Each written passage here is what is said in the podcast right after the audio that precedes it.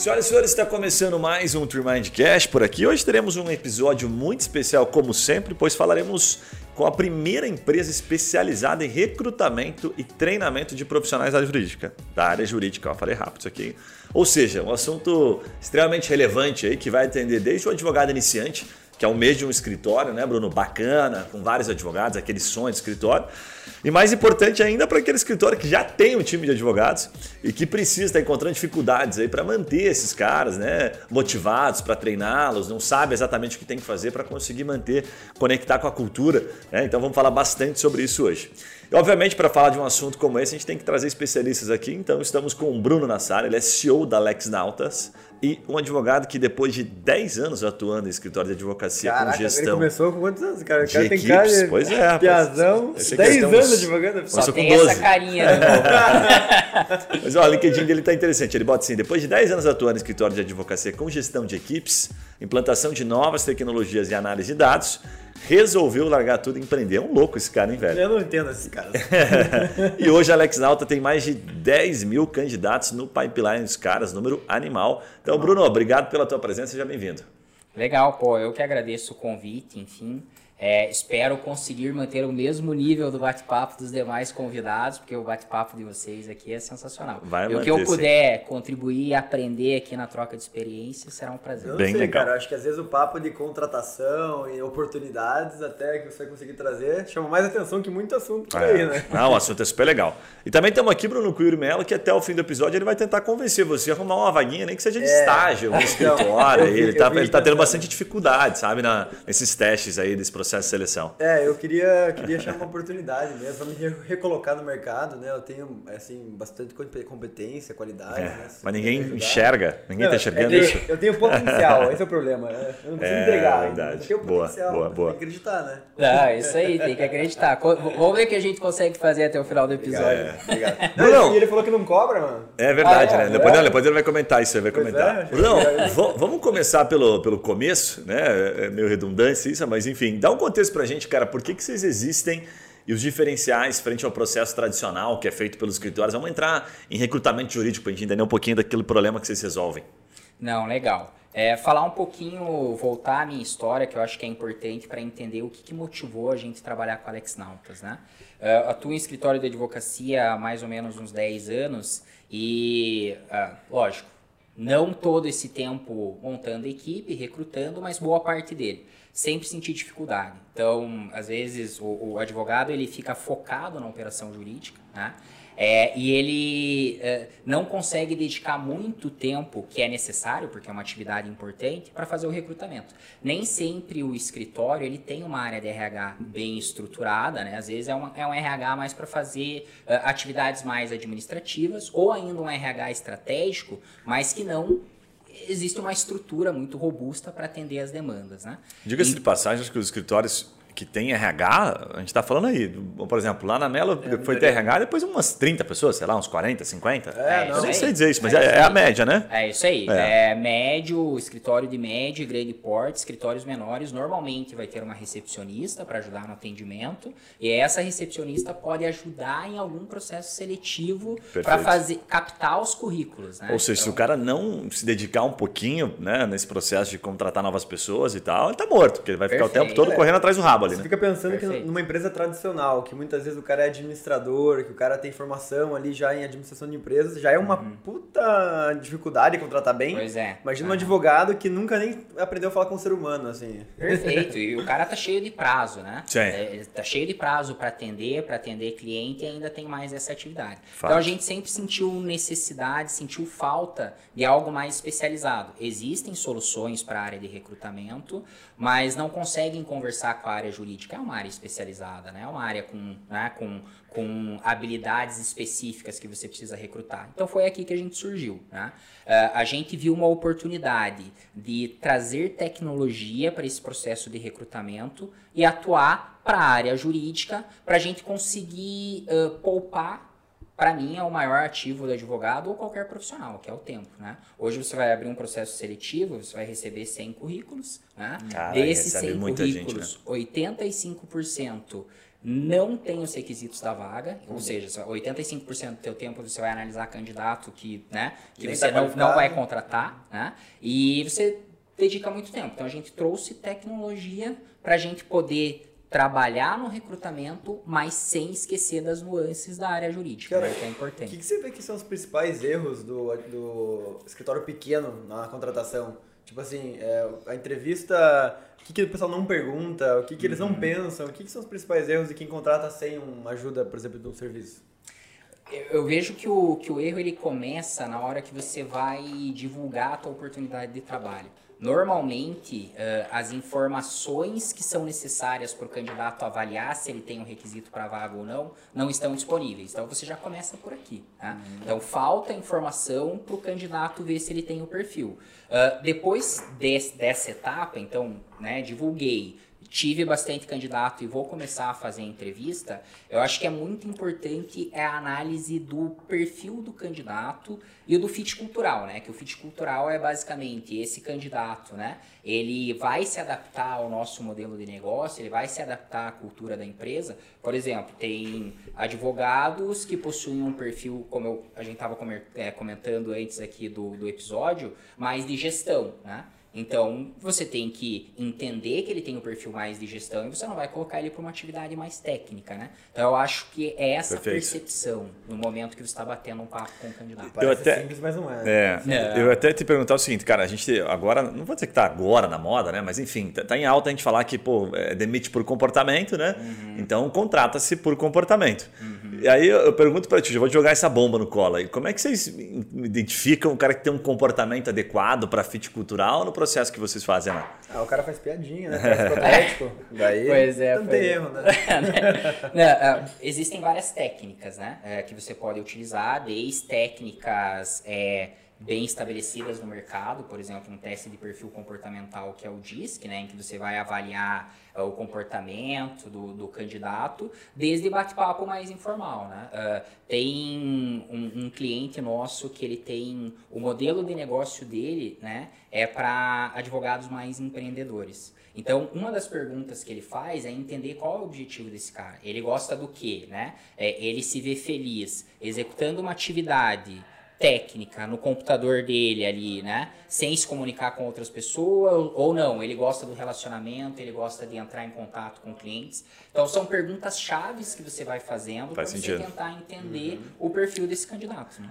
Mas hoje o mercado jurídico ele já está assim, maduro a esse ponto? Se você percebe que os clientes que vocês têm lá, eles pedem isso? Eles vão nessa linha ou não? Os caras geralmente... Porque a percepção que eu tenho aqui conversando com... A gente atende milhares de advogados aqui, escritórios, é que os caras estão sempre correndo, sabe, atrás do prejuízo. Então, no sentido de tempo, assim, falta tempo. E aí, quando ele vai contratar, ele quer o cara que resolva o problema tecnicamente. Então, a primeira coisa que ele vê, cara, será que esse cara faz uma boa petição? Será que ele vai conseguir cumprir o prazo do jeito que eu preciso? Será que ele entende do assunto?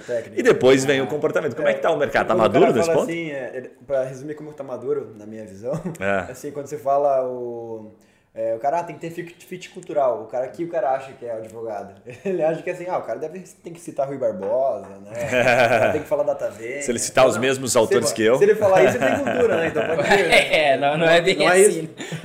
Eu vejo que assim, é um mercado que está amadurecendo, a área jurídica ela vem, né, se atentando mais a essas questões. Mas ainda não é muita regra. A maior parte dos escritórios, dos recrutadores, eles vão buscar mais as questões técnicas primeiro para depois fazer uma análise com relação a perfil comportamental. Mas eu vejo uma tendência de mudança, assim. Existem alguns players do mercado que vêm levantando essa bandeira, né? O que é super bacana, né? Trazendo essa conscientização. E os próprios escritórios acabam sentindo isso, né? Hoje você vai ver o índice de turnover em escritórios falando de médio a grande porte, né? É alto. Então ele acaba sentindo... O que é o turnover, desculpa? É o índice média. Não, o turnover até ser. Qual que é o percentual, quer dizer? 20%, depende. Assim, 20% sabe? Ao ano gira. O escritório de 100 pessoas gira 20% na média por ano. É isso aí. Depende muito da região, né? A gente atua em âmbito nacional, então algumas regiões podem ter um índice diferente. Mas é uma média, digamos assim. Então você pense, né? A cada mês você tem que recrutar 3 colaboradores, né? 4 colaboradores. Então isso vai conscientizando, porque aí você vai sentindo na operação jurídica, você vai sentindo no bolso, enfim. E aí... Cara, e é muito louco isso, porque os números que você está trazendo batem bastante com até o que a gente tem aqui, né, internamente. Uhum. Né? A gente brinca lá desde o processo. A gente foi entendendo, enfim, quando a gente começou a dar mais atenção para isso, que a própria divulgação da vaga teve que melhorar muito ela, sabe? Uhum. Então, o que você coloca na divulgação, a informação, cara, tem que ser muito bem pensada. É, porque você tem vamos colocar uma perda assim, de pessoas que vêm a vagas e tem potencial, mas, cara, a forma como você descreveu não gerou interesse, motivação nele, ele não clica. Grande, é um troço como muito criar louco, uma boa descrição de vaga? Tipo, quais são os pilares para você atrair a pessoa certa? Isso é muito importante, a galera não se atenta muito. Às vezes passa batido nisso, né? Você coloca os dados da vaga e já era. Existem alguns elementos... Bruno, não querendo te cortar rapidinho, mas só para botar um ponto aqui para dar uma complicada na situação. Para daí você responder que você tem mais experiência que a gente. Sabe o que eu percebo? Tem uma linha meio tênue nisso. A linha tênue é o seguinte, é quando o cara que está divulgando, se é o próprio advogado, é o RH... Parece que muita divulgação você está fazendo um favor de contratar o outro, entendeu? Uhum. A minha linha tênue é exatamente essa. Quando você está divulgando... sorte trabalhando nesse Isso, olha, vou te fazer um favor. Eu estou divulgando essa vaga, é um favor que eu estou fazendo no mercado. E a outra empresa, que porra, eu comecei a estudar um pouquinho isso e vi as divulgações, cara, ela queria vender a vaga pro cara. Vendia um sonho, assim, sabe? Mas trabalhar aqui é um sonho. Puta que... Mas assim, a diferença é escrota, velho. Então conta pra gente um pouquinho sobre isso. Qual que tá certo, né? Pra mim é uma tendência, tá? Cara, assim, o principal recurso ativo de uma empresa são as pessoas, né? Você quer atrair sempre os melhores talentos, independente se você é um escritório pequeno, médio ou grande. Você quer as melhores pessoas trabalhando com você, né? Quando você está divulgando uma vaga, você está vendendo a tua empresa, você está vendendo o seu escritório, né? Você não pode fazer algo rápido, algo simples, sem uma visão muito estratégica. Eu vejo que é uma tendência essa construção da imagem. Você está falando do branding do escritório também, né? Você vende o teu escritório para os teus clientes, mas é importante você vender para todos os stakeholders, né?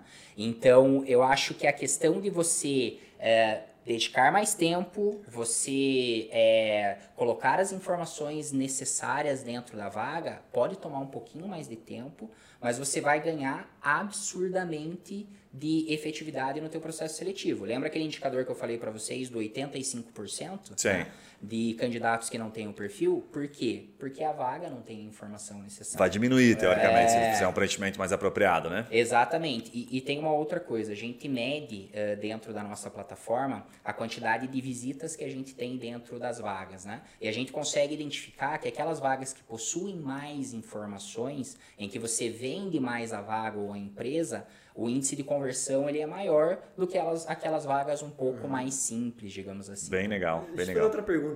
O que você vê que hoje, digamos assim, o que está mais atual no que chama a atenção dos talentos? Uhum. Tipo assim, é o nome do escritório, é salário mesmo, é só financeiro e já era, é benefício, tipo é home office, o que você vê que... Mas hoje está chamando a atenção dos caras que são os top de mercado, assim, que estão procurando emprego.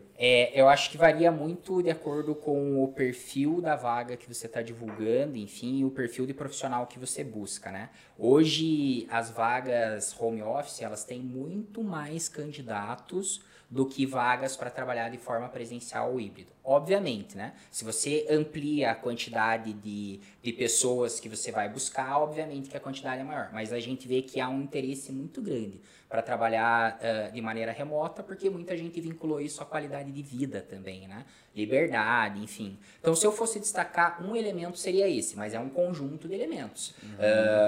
Pessoas mais inovadoras vão buscar empresas que respiram mais esse ambiente inovador, que dão mais oportunidades, né? Pessoas que têm um perfil um pouco mais clássico, um pouco mais tradicional, é aquele escritório, aquela empresa clássica, tradicional. Então, varia muito de acordo com o perfil. Mas home office é algo que tem puxa bastante. Atenção. Sabe uma curiosidade que eu fiquei aqui? Vocês, como são os intermediários ali, né? Eu acredito que o candidato ele tenha mais liberdade para falar algumas coisas para vocês do que para falar numa entrevista, né? Ele se prepara muito para uma entrevista. O que são os feedbacks que vocês mais recebem? Assim, depois que vocês preparam, o cara ele vai para a empresa, né? Vai lá para o escritório de advocacia e volta com vocês. Vocês chegam a fazer essa... O cara volta traumatizado, contato, né, cara? Que são as coisas mais incomuns? O Guilherme assim lá, nossa, me escrachou na entrevista. A gente acaba não fazendo esse trabalho posterior da entrevista para entender, né, as dificuldades que ele teve. A gente faz esse mapeamento de forma muito simples anteriormente, né? O que a gente identifica de maior... digamos assim, não reclamação, mas o que mais incomoda o candidato é uma ausência de feedback. Então, isso você não é só na área jurídica, né? Ah, fato, isso e isso você vê em qualquer área. Então, o que mais incomoda o candidato é isso. E vamos lá, num processo seletivo de 100 candidatos, um vai ser contratado. 99 não serão contratados. E para o recrutador dar feedback para 99 candidatos é um pouco mais complicado. É aqui que a gente tenta ajudar oferecendo tecnologia. Aqui e outros, né? Outros players, enfim. Legal. Então, um dos pontos que eles mais pontuam é isso, que eles gostariam de ter mais feedback com relação a essas entrevistas ou o processo seletivo. Existem mecanismos que a gente, como intermediário, consegue oferecer para o candidato para ele ter essa visão, né? Então, a gente consegue fazer um match entre o currículo dele e a vaga. Então, eu consigo demonstrar essas informações. Questões mais objetivas. Questões mais subjetivas a gente não consegue alcançar. Né? Você acha que é útil mesmo, assim, em regra, dar esse feedback? Porque eu fico me perguntando isso. Eu faço entrevista direto. Tipo, cara, tem coisas nesse cara aqui que, puta, se eu falar, ele vai ficar puto comigo. Eu nem conheço, acabei de conhecer o cara, já vou dar um feedback. Parece que às vezes eu vou dar um feedback que é só da minha perspectiva sobre ele, assim. Tipo, você acha que realmente funciona esse feedback? Pra mim funciona. Vai depender muito de como você vai transmitir e muito da pessoa que está recebendo. Tem perfil, tem gente que não gosta de ouvir, né? Mas acho que esse feedback que você estava falando, ele está até um passo, esse óbvio, mais completo, quanto mais informação, melhor, mas é um passo atrás de dizer assim, ó, cara, você não foi escolhido. Né? Tipo, é o feijão com arroz também, né? Não, mas eles não querem. É esse o feedback mais completo mesmo. Eles querem o feedback mais completo. Por que não? Exatamente. Entendi, porque assim, eles têm uma percepção... Caraca, velho. Existem dois cenários. Não, mas é óbvio, estamos falando de advogado, pô. Que primeiro que advogado não erra, né? Então... existem dois cenários. Então, o cenário número 1 é o candidato, ele acha que ele tinha condições para a vaga. Então, ele quer saber o porquê que... Ele acreditava muito, né? E do outro lado, ele quer evoluir. Existem pessoas que querem saber aonde, né? Não tiveram uma boa performance para melhorar. Eu vejo, assim, que é importante o feedback. Você não vai conseguir, de forma massificada, né? Dar essa informação para todo mundo. A tecnologia, ela pode ajudar. Mas você tem que ser muito claro e ter muito cuidado como você vai transmitir. Cara. Porque a forma que ele vai receber pode não ser... Acho que o advogado tem que se preparar para dar esse feedback. Tem que se preparar. Eu já passei por isso aqui de dar feedback e ser muito assertivo, assim, ver que a pessoa se conectou. Aliás, naquele momento, pareceu, mas já levei uns atrasos. Já levei um atraso uma vez bem forte, assim, que o cara, me xingou e tal, ficou puto. Mas eu acho que eu não soube falar. Acho que a regra é a pessoa não querer, cara. Na verdade, eu lembrando, assim, teve poucas vezes na vida que eu fiz feedback para quem eu não contratei. E foi só para pessoas que vieram explicitamente pedir feedback, sabe? Em regra, eu acho que você vai errar mais do que acertar se ficar dando feedback para todo mundo, assim. Sim. Eu acho que a questão do feedback, o candidato que está participando de um processo seletivo, ele também tem que vender a imagem dele. Ele tem que saber, né, se comportar, ele tem que saber apresentar os pontos positivos. O feedback, às vezes, ele vem numa linha de importância, não porque ele ou ela não tinham a habilidade desejada, mas é que na entrevista ou durante o processo seletivo, ele não conseguiu demonstrar aquela habilidade. Então, aqui que eu vejo que é importante. Quem vai receber feedback é difícil, mexe com o emocional, mas se você estiver bem preparado, você vai pegar aquilo como positivo. Útil, cara, super. Acho que o entrevistador ali, acho que ele tem um pouco do feeling, lembrando aqui de alguns processos que a gente acaba fazendo internamente, você sente quando a pessoa te dá essa abertura. Então, acho que o candidato esperto, ele dá essa abertura. Olha, se você puder me passar um feedback, inclusive, das respostas, o cara pode forçar um pouquinho, né? O cara mostra essa abertura, né? E tem uma pergunta que eu... Não é sempre que eu uso, mas no final, quando eu gosto do cara, eu sempre faço essa pergunta. Na verdade, não é uma pergunta. No final da entrevista, eu chego assim pra ele e falo, cara, tá muito legal a tua história, tuas qualidades aí, mas eu não tenho certeza se você tem o perfil pra vaga. E deixo, assim, tipo, aquele silêncio sepulcral, assim, na mesa. Não tenho certeza. Daí, tipo, tem pessoas que falam, tá, mas por que você não tem certeza? Tipo, o que eu fiz errado? Essa é a pessoa que eu quero comigo, sabe? Vai tentar explorar. Porque a maioria das pessoas falam, putz, pena, né? Sério? A maioria não fala nada. Sim. Ou se ela fala, não, tudo bem. Aplica a regra. A pessoa que concorda, a pessoa que não fala nada, pra mim já mostra um perfil ali que ela também é um pouquinho acomodadinha. Mas a pessoa que fala, mas por quê? Me explica. Tipo, pode ser por curiosidade ou pode ser porque a pessoa tem atitude, assim. Mas daí você já tem uma prévia, um feedback aí pra ela. É isso aí. Um ponto que eu acho bem importante destacar, que os recrutadores, em regra geral, eles têm a intenção, né?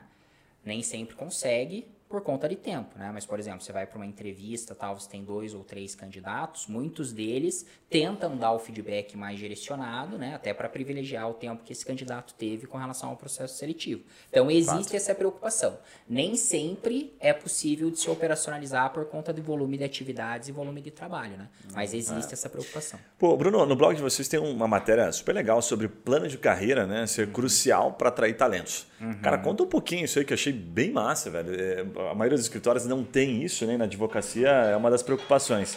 Como é que é essa questão do plano de carreira? Quanto ela é importante? Que dá para fazer um podcast, Fala um pouquinho aí. Estagiário é difícil, né, Bruno? Os caras novos aí. Como é que é a questão do plano de carreira ser fundamental aí para atrair novos talentos? O que os escritórios... O que é a diferença do escritório que tem, né? E qual é o impacto disso na hora de o cara realmente se candidatar para uma vaga e até ser efetivado, ser escolhido? A questão do plano de carreira, eu vejo que a importância dele, ele é importante durante o processo seletivo, né? Mas ele vai ser mais importante na jornada desse profissional dentro da empresa e dentro do escritório. É importante, né? Vai atrair candidatos. Eu tenho as minhas dúvidas se o fato de você destacar que você tem um plano de carreira, né, vai conseguir maximizar a quantidade de profissionais que vêm interessados na tua oportunidade de trabalho. Mas durante a relação entre esse colaborador e a empresa, ele é super importante. Perspectiva de crescimento, né? Às vezes a gente vê aí profissionais que estão em escritórios ou empresas que acabam optando por outras oportunidades de trabalho por questão financeira e nem seria algo tão expressivo, né? Se ele tem uma visão, né, do caminho que ele vai percorrer dentro da empresa, dentro do escritório, isso dá uma perspectiva para ele de crescimento. Eu acho que é essa a questão. O candidato, a candidata, o profissional, ele tem a perspectiva da onde ele consegue chegar dentro daquela empresa ou escritório e ele pode avaliar se isso está de acordo ou não com as pretensões pessoais e objetivos que ele tem. E o que você diz assim, às vezes nem precisa estar tão, criado um plano de carreira estruturado, com anos, metas, mas você falar mais sobre isso, né? É isso tipo aí. Assim, às vezes tentar na cultura, falar aí nos treinamentos, ou o gestor ter isso no papo ali individual, né? Às vezes nem precisa ser um plano, mega estruturado de carreira que contratou uma empresa terceirizada para fazer, né? Perfeito. Eu estava lendo um livro esses tempos atrás, eu não vou lembrar o título, depois se eu lembrar eu falo aqui, mas que fala sobre a cultura, né, dentro das organizações. E ele faz esse paralelo, não sobre plano de carreira, mas dizendo sobre você documentar a cultura e você vivenciar essa cultura. É a mesma coisa. Cara, não adianta você ter um plano de carreira super bem estruturado, que vai estar lá no Word, vai estar em algum lugar, e você não fomenta isso no dia a dia. Então, isso é super importante. Você pode não ter isso documentado, né? Mas você tem que vivenciar, você tem que falar, você tem que demonstrar, né? A questão é, ele tem que ver que isso é real, não que isso é algo criado, né, para ficar na parede. Comportamento sempre é mais importante, né? Bruno, deixa eu dar uma pivotada aqui, porque tem um outro assunto que é extremamente importante, que é o de treinamento jurídico, né? Então, pô, o cara foi lá, contratou o escritório, contratou um time top lá, né, pela Alex Nautas, pô, trouxe os advogados, bem legal que a Alex faz esse processo. E agora, como é que o cara mantém a motivação dele? Como é que ele treina? O que você recomenda geralmente? São intervalos trimestrais? Conta um pouquinho sobre essas falhas que existem no mercado e o que vocês conseguem suprir. Primeira coisa é quando o candidato, o advogado, o estagiário, o acadêmico, ele começa a operar dentro da empresa, do escritório, é muito complicado no modelo tradicional gestores, os profissionais pararem para fazer esse treinamento. Então, normalmente esse treinamento ele é feito da maneira que dá. Eu tenho muitos prazos para atender, vou parar aqui, cara, ó, faz aqui. Isso é um ótimo resumo. Exatamente. Então, belo treinamento. Essa é a primeira questão. Então, muitas vezes o profissional ele começa a operar e ele não tem dimensão do que é esperado dele, expectativa, enfim, né? Porque a gente sabe, como a gente já falou lá no início, quando você tem uma alta rotatividade, né? É uma atividade importante, mas o profissional ele vai ficar focado mais na operação jurídica. Tecnologia vem para ajudar nesse ponto também, né? Vamos lá, se você vai treinar um advogado para fazer petição hoje em determinada matéria, um outro advogado que vai compor a equipe e fazer a mesma matéria, o treinamento é o mesmo. Por que você vai parar duas vezes para dar um treinamento diferente? Porque isso às vezes acontece em momentos diferentes, né? Então você pensar, independente do modelo, em um modelo que é fácil você repetir esse treinamento sem onerar a sua equipe é importante. Uhum. É importante para a empresa, porque a visão é o seguinte... Cara, se esse cara tá bem treinado, ele vai entregar valor antes pro meu escritório ou pra minha empresa. 2, eu vou ter menos risco na minha operação, porque se o cara não tá bem treinado, né, ele pode gerar risco. E entre outros fatores, né? Então, é super importante você pensar em modelos em que você consegue acelerar esse treinamento, né? Como você motiva, como você faz, como você mantém o profissional sempre se atualizando. Esse é um baita desafio, uhum. né? Digamos assim, o advogado, ele precisa entender... E, né, boa parte entendem que ele precisa sempre estar se atualizando. Nem sempre a gente está falando sobre legislação apenas, né? A depender do perfil de cliente que você atende, você está falando sobre procedimentos internos, enfim.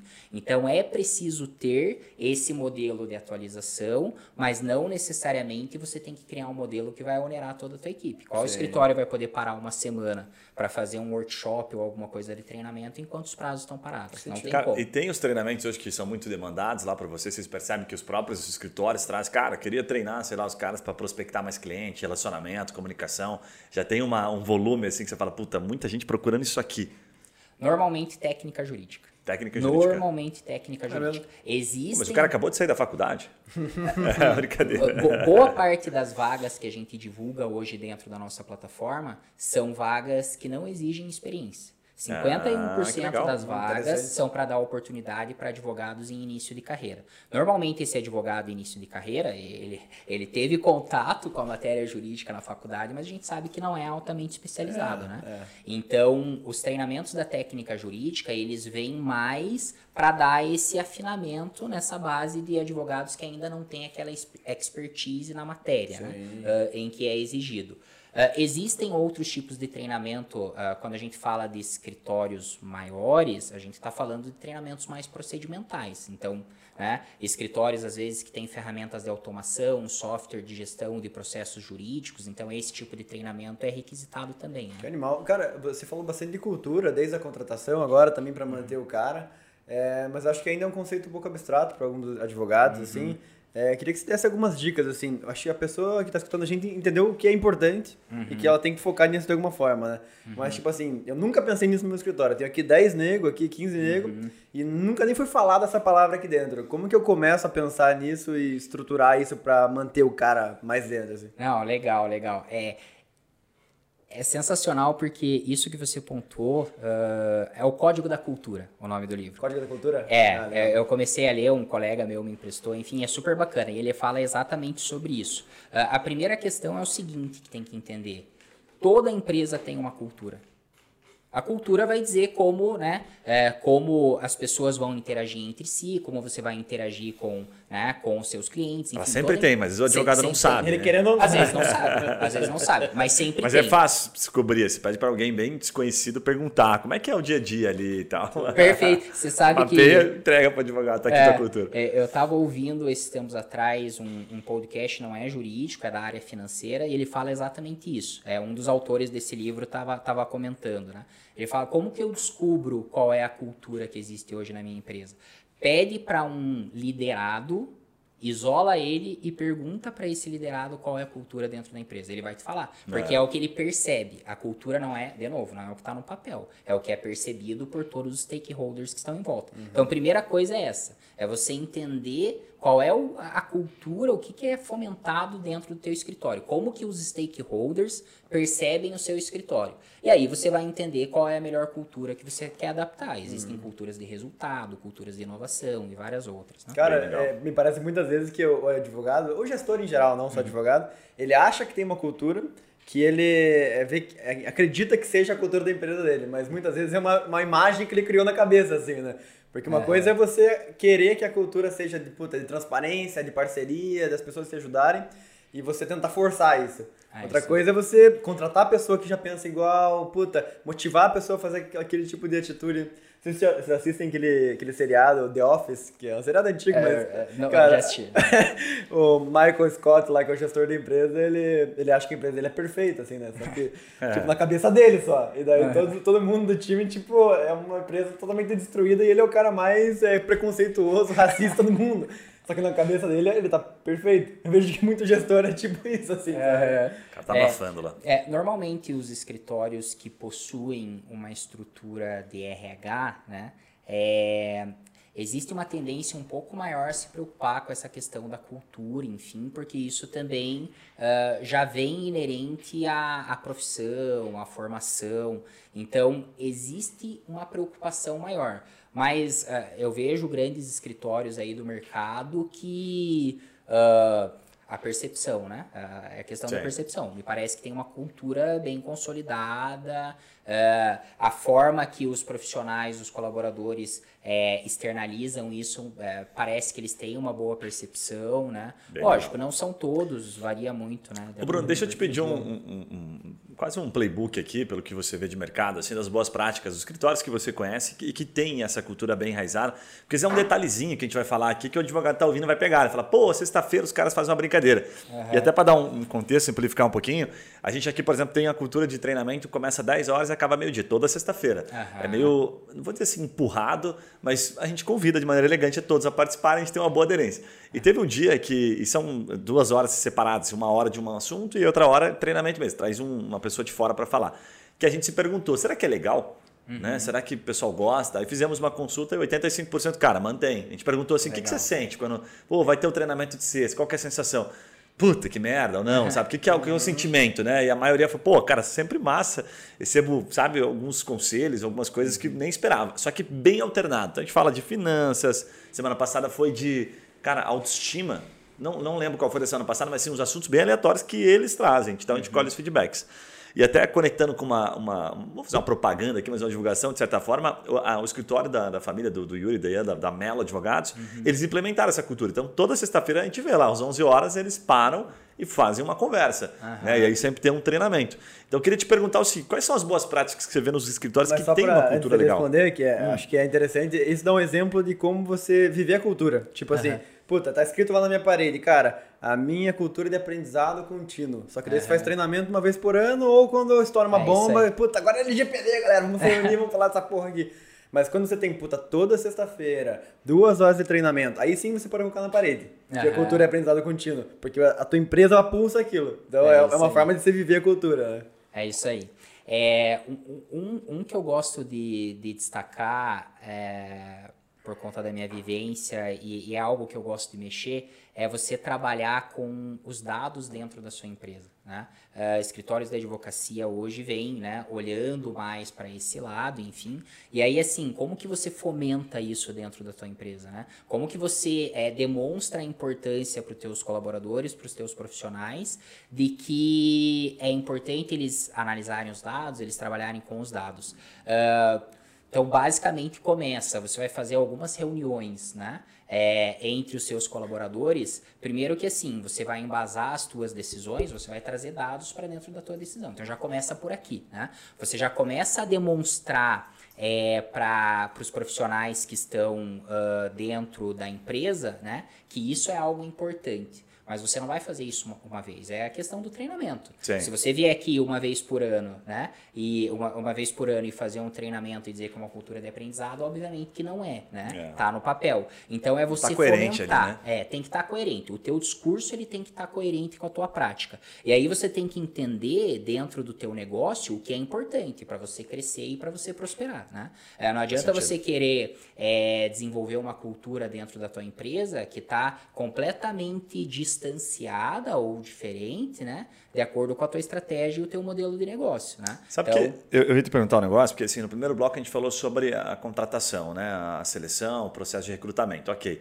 Aí, pô, Alex faz um puta trabalho, seleciona uma pessoa legal e manda para o escritório, né? E esse escritório vai lá e apresenta um turnover, né? Um índice de pessoas que acabam saindo do escritório, vamos colocar assim, acima do normal, né? Você já até colocou que os escritórios de advocacia têm um turnover relativamente alto. Cara, o que eu queria te perguntar? Onde é que está geralmente o problema? Você percebe assim, que dá para colocar o primeiro, o segundo, o terceiro, e que esse advogado não sabe, porque nem sempre ele consegue atacar o turnover, assim, né? Aquele índice de turnover para tentar, né, reverter ele, né? Isso que a gente está falando aqui do treinamento talvez seja um deles, mas na tua percepção, onde é que está o problema do turnover? Vários fatores. Né? É o efeito Michael Scott, assim, também. O cara, mas eu sou tão, assim, generoso com a minha equipe. Mas eu trato todo mundo tão bem. Esse pessoal não sabe o que é da vida. São vários fatores. Eu acho que o primordial é alinhamento de expectativa. Tanto alinhamento de expectativa da empresa com o colaborador, quanto do colaborador, quanto da empresa, né? Não adianta você, dentro do teu processo seletivo, você vender algo que não é na prática. Obviamente que haverá frustração. Obviamente que, né, vai chegar um momento que o colaborador vai entender que não é para ele e ele vai sair fora. Do mesmo jeito é a empresa, né? Você, quando você vai fazer o processo seletivo, você não deixa claro pro colaborador qual é a percepção, o que você espera dele, né? Obviamente que ele não vai conseguir entregar. Então, para mim, o principal ponto é esse alinhamento de expectativa. E aí, em volta disso, existem vários fatores, né? Alinha expectativa que você não vai ter problema. Porque assim, ou o cara já vai entender que não é pra ele, né? Ou, enfim, vou participar, vou vestir a camisa. Cara, mas eu vou ter que colocar uma pimenta nessa pergunta. É o seguinte, ó. Pimenta na sopa, vai. A gente já conversou com um monte de empreendedor, até de empresa muito grande, tipo o Ebanx, por exemplo. A gente teve uma palestra dos caras e foi engraçado porque eles contam que o processo lá, ele usou como exemplo, né, que mais demorou, levou 5 meses para contratar. E o cara separou o processo assim como se fossem 2 etapas, que ele fala, ó, o primeiro momento, né, as primeiras conversas eu vendo muito, eu mostro o sonho pro cara. Então ali você criou uma puta expectativa no cara, não dá para negar que na hora que você tá vendendo você tá criando expectativa. Tá apaixonado, né? Então você tem que fazer o cara se apaixonar e depois ele desvende. Né? Isso é o processo que funciona também na advocacia, porque, cara, não criar expectativa, me parece que às vezes a gente tem que ser realista demais, também afasta o candidato. Né? Onde é que está o meio termo? Como é que no processo você recomenda que isso seja aplicado? Qualquer negócio você tem pontos positivos e pontos negativos. Essa questão que você comentou, né? Primeiro eu vou vender a minha empresa. Óbvio, você quer atrair, né, a maior parte de candidatos, os talentos para dentro do teu processo seletivo. Então, o primeiro contato que ele vai ter com a empresa, eu vou destacar os principais pontos positivos, eu vou reforçar a minha marca, né? Só que no decorrer do processo seletivo, não que você vai desconstruir, porque assim, de nada adianta você mentir quando você está falando sobre a sua empresa. Você tem que vender, mas aquilo tem que ter um laço. Você quebrou a perna, assim, pessoal. Não, o próprio Ebanx que você comentou, né? Poxa, a estrutura, né, é super bacana, ele é uma baita empresa e a minha cunhada trabalha no Ebanx. Então eu vejo, ela fala como eles se relacionam internamente. E é fantástico, fantástico. A tua cunhada não é a Adriana Camargo, por acaso, né? Não. Sabe quem é a Adriana Camargo, não? Sim. Ela vai gravar com a gente semana... Tem só 1.000 pessoas lá. Não, é por causa da coincidência. É porque na semana seguinte a gente vai ter a Adriana Camargo aqui, que ela comanda o jurídico lá do Ebanx. Ela vai estar gravando com a gente. A Adriana é sensacional. Há algum tempo atrás eu participei de algumas comissões... Grupo de estudo de comissão da OAB, ela estava liderando um sobre fintech. Nossa, eu ouvi o episódio. Top, com certeza, ela vai estar semana que vem com a gente. Nossa, então, assim, Guilherme, você vende, obviamente, mas durante o processo seletivo você tem que mostrar para o candidato o que ele vai vivenciar, né? Qual é a prática? A questão de você, depois eu vou mostrar, vou mostrar todos os pontos, vai ter pressão, não vai ter pressão, como ele vai trabalhar. Isso é normal em qualquer empresa. O candidato ele tem que aceitar o trabalho dele sabendo como ele vai ser cobrado, pelo que ele vai ser cobrado. E isso nem sempre é algo gostoso, né, no dia a dia, mas é necessário. Ainda mais na hora de contratar. Às vezes você quer, não quero também falar todos os BOs aqui dentro pro cara, vai que queima. O cara vai se manter pouco tempo. Eu vi um dado, olhando para dentro da nossa base, né? A gente olhou o perfil dos candidatos advogados, o tempo que eles se mantêm dentro de um escritório de advocacia, né? 2 anos e meio é o tempo que normalmente ele fica, a média, que ele fica baixo dentro dos escritórios. Cara, depende, não é tão baixo não. Não depende, é tão baixo não. Não. Depende. Talvez dentro do universo jurídico, eu não sei os números, né, dos escritórios que realmente pensa maiores. Quanto tempo demora para tracionar uma carteira jurídica? É baixo, não, mas você tem que pegar assim, vamos pegar, dadas as proporções, pegar um cara mais júnior, que é um negócio... mais rápido, fazer acontecer, ele quer crescer mais rápido, plano de carreira jurídico, ele é mais lento, de fato, né, do que as outras empresas. Então, 2 anos e meio não é tão pouco, não, velho. Então, por isso, não é tão pouco o cara conseguir manter, mas é pouco para o cara ver resultado, entendeu? Para o escritório é bom 2 anos e meio, mas para o candidato é pouco. Sim. Precisa ficar mais tempo do que isso, entendeu? Normal, enfim, você vai para um escritório de advocacia para você atingir cargo de liderança, tal, se você entra júnior, são anos, pô. É, o Kael que veio aqui ficou 10 anos e virou sócio do escritório, super legal, mas assim, comeu 10 anos de luta, né? Exatamente. Então, realmente, né, o tempo ele é... Cara, mas uma coisa que me parece, assim, que quanto mais sênior a vaga, mais você precisa fazer esse formato que você tá falando, que o André Boaventura do Ebanx falou pra gente lá, porque pega assim, lá na Melo Advogado já teve casos de sair caras de grandes bancas pra vir trabalhar com a gente. Uhum. Daí sim, cara, puta, vou tirar um cara do Pinheiro Neto, aqui no nosso caso mais tributário ali, da Martinelli, pra vir trabalhar na nossa empresa. Enfim, por que o cara vai sair de lá? Cara, tem que primeiro vender isso. E tem que passar bastante tempo vendendo isso. Tipo, plano de carreira, aqui você tem chance de ser sócio. Cara, daqui tanto tempo a gente vai estar maior que os caras. E depois sim, você desvender muito também. Porque, cara, não adianta você achar que vai vir aqui, que vai ser mil maravilhas, que você vai ser dono do pedaço, vai ter que ralar, vai ficar 10 anos para começar. Então, me parece que quanto mais sênior e quanto mais você tem que tirar a pessoa de uma ocupação atual, mais você tem que vender a vaga e a empresa. Né? É, varia muito de acordo com o perfil, na minha avaliação, né? Obviamente, se você vai contratar um profissional sênior, enfim, um cargo mais de liderança, são outros argumentos que você vai utilizar para você convencer ele para vir para a tua empresa, né? Quando a gente fala de profissionais que estão entrando no mercado, a quantidade é muito maior do que aqueles profissionais especialistas em determinada área. Então, obviamente, que você tem que focar e fazer um trabalho um pouco diferente, né? Mas essa preocupação dos novos talentos que estão iniciando também é super importante com relação a perfil, enfim. Eu vou trazer um dado do escritório Vanzin Penteado aqui, né, de Curitiba. 90% dos sócios hoje iniciaram como estagiário ou início de carreira. Então, depende muito de acordo com a cultura da empresa, né? Você quer formar os profissionais aqui dentro da empresa, do teu escritório, né? Ou você vai normalmente trabalhar com profissionais de mercado? Na minha avaliação, não existe resposta certa, né? Vai de acordo com... E assim, o percentual, né, dos caras reforça o plano de carreira. O cara não precisa nem falar muito, ó, 90%... Perfeito. Começou aqui como estágio, então tá aí a oportunidade, precisa falar muita coisa. Tá aí a cultura, né? Tá muito clara. Né? Exato. Animal, já crescer, olha animal. Aí. Bem legal, bem legal. Brunão, vamos dar uma pivotada aqui para um bloco que eu sei que você domina bastante o assunto e que é um tema que, assim, a gente desconhece muito esse tema, porque até pesquisando informações é meio óbvio qual é o serviço, mas a gente não sabe o tamanho do mercado, se vale a pena, se não vale a pena, que momentos que o escritório deve contratar. Quer falar sobre correspondente jurídico, né? Primeiro eu queria começar te perguntando o seguinte, você tem os números deste mercado? Como é que é o tamanho deste mercado, né? O volume de contratação, de intermediação de correspondentes jurídicos? Eu posso dizer de acordo com a nossa realidade ali dentro da empresa, né? Então, hoje, a gente trabalha nesse mercado já mais ou menos há uns 8 anos, né? Hoje, dentro da operação, podem girar aí mais ou menos em valores 10 milhões de reais com relação a esse serviço de operação jurídica, né? Então, a gente está falando do quê? A gente está falando de contratação para audiência, a gente está falando para contratação para diligências, enfim, cópias, né? Então, é um mercado que ele já teve momentos melhores. Por que eu digo que ele já teve momentos melhores? Índice de virtualização de processos impacta diretamente no serviço. Você que vai fazer caixa lá do processo. Exatamente. É caixa que chama?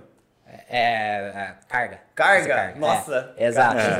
Cópia, carga, enfim, protocolo, né? Protocolo virtual. Então, a gente vê dados do CNJ de 2018, 2019. O índice de virtualização dos tribunais, 89%.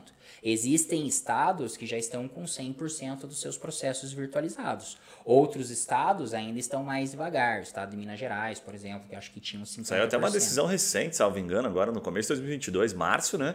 Vai ser totalmente... 22 agora vai ser totalmente extinto, né? O processo... Até eu vi quando o cara publicou processo físico, mas ele chama de processo eletrônico. Ele fala de pegar o físico e digitalizar ele. Isso vai ser extinto, não vai mais existir. É fato, né? Sim, durante esses anos, os tribunais, eles recebem metas do CNJ de virtualização. Durante esses anos, existiram diversas iniciativas. Recentemente, em Minas Gerais, teve uma, em que o tribunal ele tinha que pegar os processos físicos que ele tinha e digitalizar. A partir daquele momento, ele passa de forma eletrônica. Já faz algum tempo, para alguns estados, em que você não distribui mais processo físico. Todos eles é distribuído já na modalidade virtual. Não sei se vai acontecer até 2022, né? Enfim, porque já vem sendo feito esse trabalho já há muito tempo, mas está muito próximo, está muito prático. 90% dos processos do Brasil digitalizados é uma quantidade considerável. Nossa. Né? Então, ele é um mercado 90%. Que ele... 90%. Ele já teve dias melhores, digamos assim, mas ainda existem oportunidades. Cara, que pena, eu adorava quando ficava 2 horas na fila do fórum. Passava rápido o teu horário como estagiário.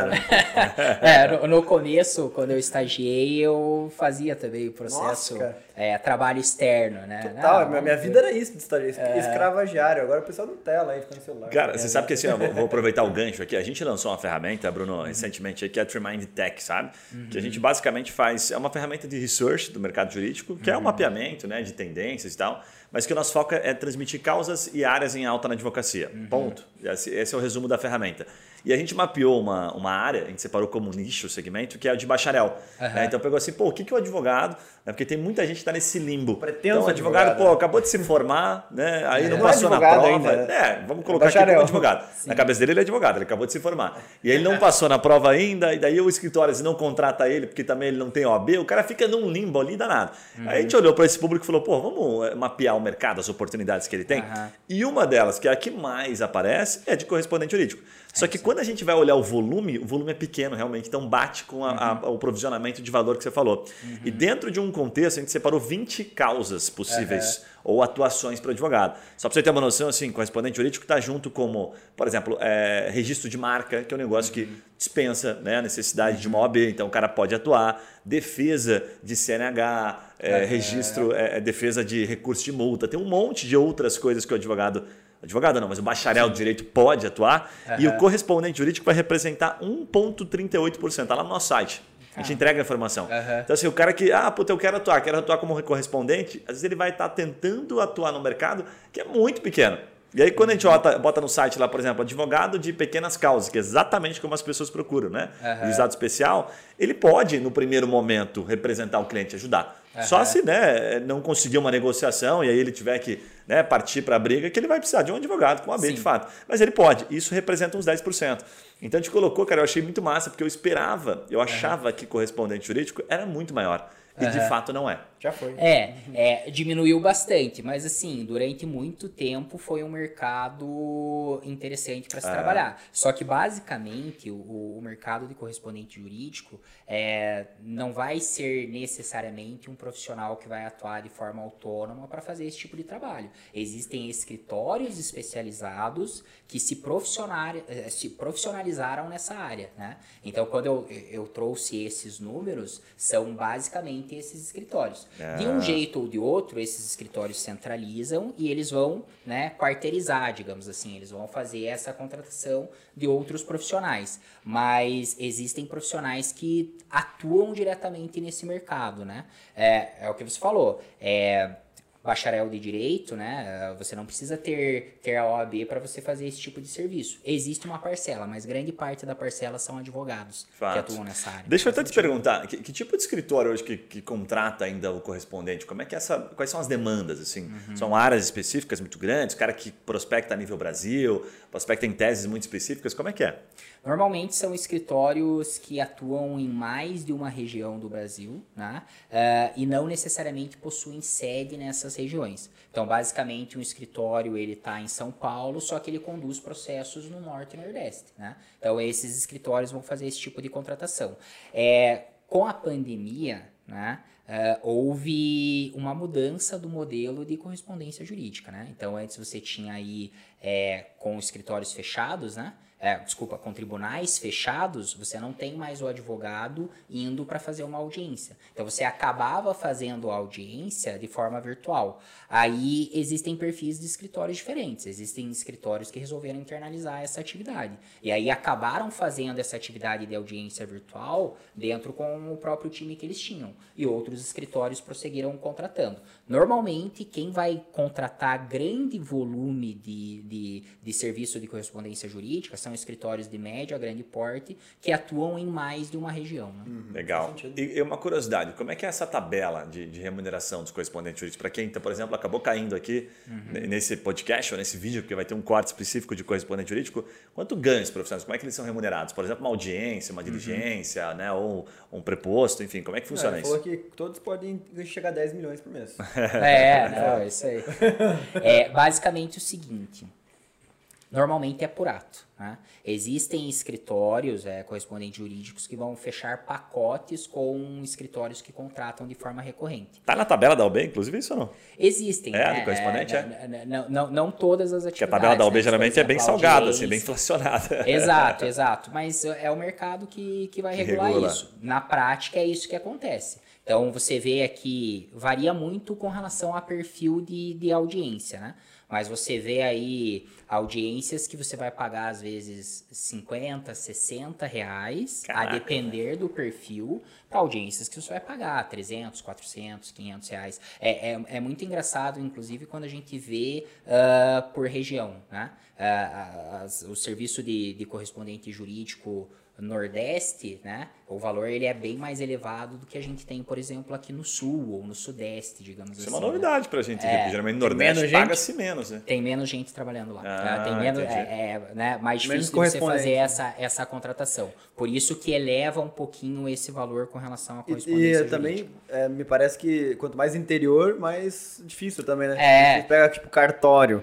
No interior, cara, ainda, não sei que percentuais, mas a maioria, você depende de muita coisa presencial, né? Sim, então, é bom você ter um advogado ali que vai lá pra fazer conversar com cartorário e tudo mais, do que, um primo teu que mora na região, né? É isso aí. Por isso que eu falo que varia muito. Quando você trabalha em capitais e região metropolitana, você tem, às vezes, vários advogados que vão te oferecer o mesmo serviço. Você consegue reduzir esse valor. Quando você está falando de comarcas do interior, às vezes o advogado vai cobrar 300, 400, 500% a mais do que você pagaria em capital e região metropolitana. E você paga, porque não tem quem faça esse tipo de serviço. E outra, quanto mais interior, mais é local o negócio também. Então, tipo, você vai pedir para um advogado lá de São Paulo e resolver um negócio aqui em Ponta Grossa, ou interior, aqui em União da Vitória, lá... É diferente do cara que conhece, que está todo dia no cartório falando sobre vários assuntos ali no cartorário. Então, esse valor ainda é muito forte, né? Da localidade ali, né? É isso aí. Existem correspondentes, né, que vão fazer serviço em determinadas comarcas, que eles têm um pouco mais de entrada para conversar com o assessor, para conversar com o juiz. Eu já vi clientes, grandes empresas, que pedem, às vezes, para os advogados serem em determinada região. Justamente porque você tem esse trânsito maior, digamos assim, né? Você não sai de moda, né, cara? E você vai pagar, às vezes, quanto para um advogado sair do Rio Grande do Sul e até São Paulo para fazer uma audiência, né? Com certeza. Economicamente. E muitas vezes é mais rápido também você contratar um cara assim, né? Porque, às vezes você vai ter que fazer 2, 3 conversas, às vezes o cara tem o caminho das pedras. Não, aqui nessa região é assim que é a melhor forma. O Bruno, e como é que é o modelo de negócio que a Alex tem junto aos correspondentes? A gente tem um SaaS, né? Então, um marketplace, tá? Então, eu tenho os escritórios de advocacia que eles tomam serviço dentro da minha plataforma e eu tenho uma relação de correspondentes jurídicos, e aí você classifica esses correspondentes por região, você vai classificar esses correspondentes por tipo de serviço e até por avaliação, né? E aí esses escritórios vêm e fazem essa contratação. Esse é um modelo. O outro modelo é quando os escritórios utilizam o software para gerir a própria rede de correspondentes. Normalmente, nesse modelo, o correspondente ele já tem um contrato, né, com o próprio escritório, e ele utiliza a nossa ferramenta só para gerenciar. Só um meio ali, né?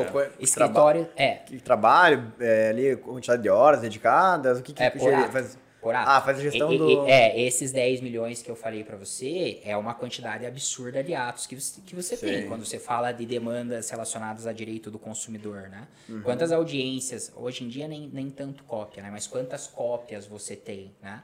Quando você faz lá, vou cobrar 20, 30, 40 reais por ato, né? Num volume absurdo, chega a dar uma quantidade considerável, né? Com certeza. Então, varia muito com relação ao perfil do escritório. Escritório de médio a grande porte, normalmente eles já têm a rede deles de correspondente. Você acha que ainda é um bom negócio para o advogado que está começando, né? Tentar atuar como correspondente ou não? Talvez para você gerar uma renda, né? Para você trabalhar enquanto você ou forma a tua carteira de clientes ou você consegue a tua ocupação em algum outro local. Relacionamento, ali dar os primeiros passos, né? Exatamente. É importante para você, às vezes, ganhar cancha, ganhar um pouco de experiência. É algo bacana. É um mercado concorrido, né? Para ser visto, né? Para ser visto, para ser visto. Com certeza. A gente vem pensando dentro da Alex Nautas, a gente vê muitos profissionais que não possuem a cancha, digamos assim, né? Não tiveram aquela vivência. Então, de alguma forma, a gente propiciar essa experiência para ele, através dele fazer uma audiência ou algo nesse sentido. Além de... Fazer umas simulações, assim? Exato. Além dele ganhar uma confiança, ele ganhar expertise, se a gente levar ele para uma audiência real, ele começa a criar um relacionamento com o escritório, enfim, né? O que eu vejo para esse mercado, ele é um mercado com muita gente trabalhando, e muito impactado com relação à pandemia. Ele precisa ser reinventado. E existem players do mercado que já estão olhando um pouco diferente para esse mercado, enfim, né?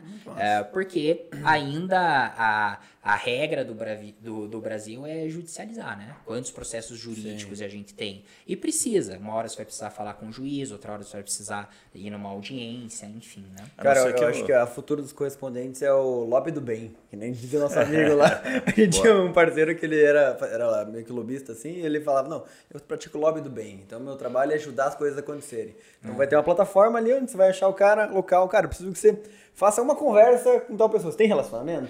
Você tem proximidade? Você consegue viabilizar esse negócio, esse nó que tá embolado aqui? E vamos agilizar isso aqui. É um trabalho que, na minha avaliação, é relevante, porque, às vezes, certeza. Um contato com um assessor ou com um juiz pode te ajudar um pouco ali com relação ao processo. Né? Vai virar o correspondente relacionamento ali na prática, né? Isso aí. Cara, isso aí. Que isso não sai de moda. Com certeza. Isso sempre vai precisar, né? Boa, bem legal. Bruno, cara, sensacional o bate-papo, uma baita aula que você, né, divagou sobre vários assuntos aqui diferentes. E, puta, entregou muito conteúdo. Obrigado, sensacional. Vou pedir para você deixar o teu recado final aí, como é que as pessoas encontram você nas redes sociais. E daí deixei meus contatos para quem quiser me contratar também. Legal. Não, eu gostei aqui da tua postura dentro do episódio. Você viu, né? Acho que ele teria uma vaguinha para servir um cafezinho, uma coisa assim, né? Tem um fit cultural, talvez? Para servir um cafezinho ali, você acha que no VP ele rola? Não, mandar um currículo? Pô, eu faço café da hora. Eu acho que... Lá é importante café, hein? Café, saber fazer um café. Essencial. Não, brincadeiras à parte, queria agradecer o convite, enfim, bate-papo super bacana, experiência super legal. Para achar Lex Nautas em redes sociais, Lex Nautas, Instagram, Facebook, LinkedIn, sempre com conteúdo novo, e para quem está buscando oportunidade de trabalho, a gente está sempre divulgando novas vagas. Para me localizar, tanto LinkedIn, Instagram, tá fácil, Bruno Nasser... Né? Tô lá. Bem legal. Nassa com 2 S aqui, para ficar bem óbvio, você encontra o cara por lá. Alguma mensagem, Bruno? Olha, a mensagem que eu queria trazer para todo mundo que está aqui é o seguinte. O mercado jurídico é um mercado muito amplo, né, gente? Um mercado super bacana. É um mercado que, na minha visão, ele está em bastante evolução, com o advento de novas tecnologias, enfim. Galera tem que estar muito atenta a esses movimentos, atenta às inovações que estão surgindo.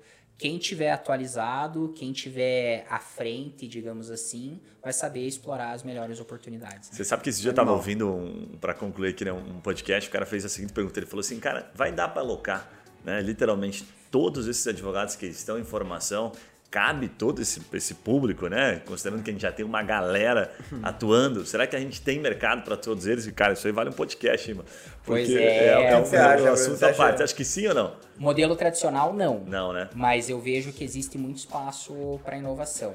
Eu vou trazer só um dado bem bacana, que eu estava lendo um artigo esses dias que fala sobre as tecnologias, né? Ele fala sobre gerar novas tecnologias, que no futuro as novas tecnologias não serão geradas por profissionais de tecnologia que sabem programar. Para mim é uma baita oportunidade para a galera que tem um conhecimento jurídico. Quanto espaço de inovação existe dentro da área jurídica que a gente pode trabalhar? Muito. Então eu acho que a galera tem que... modelo tradicional não, mas se você olhar com um pouco mais de carinho para áreas correlatas, existe... Mas daí o advogado vai virar programador, eles já estavam achando que iam dominar o mundo, cara, imagina agora, advogado programador.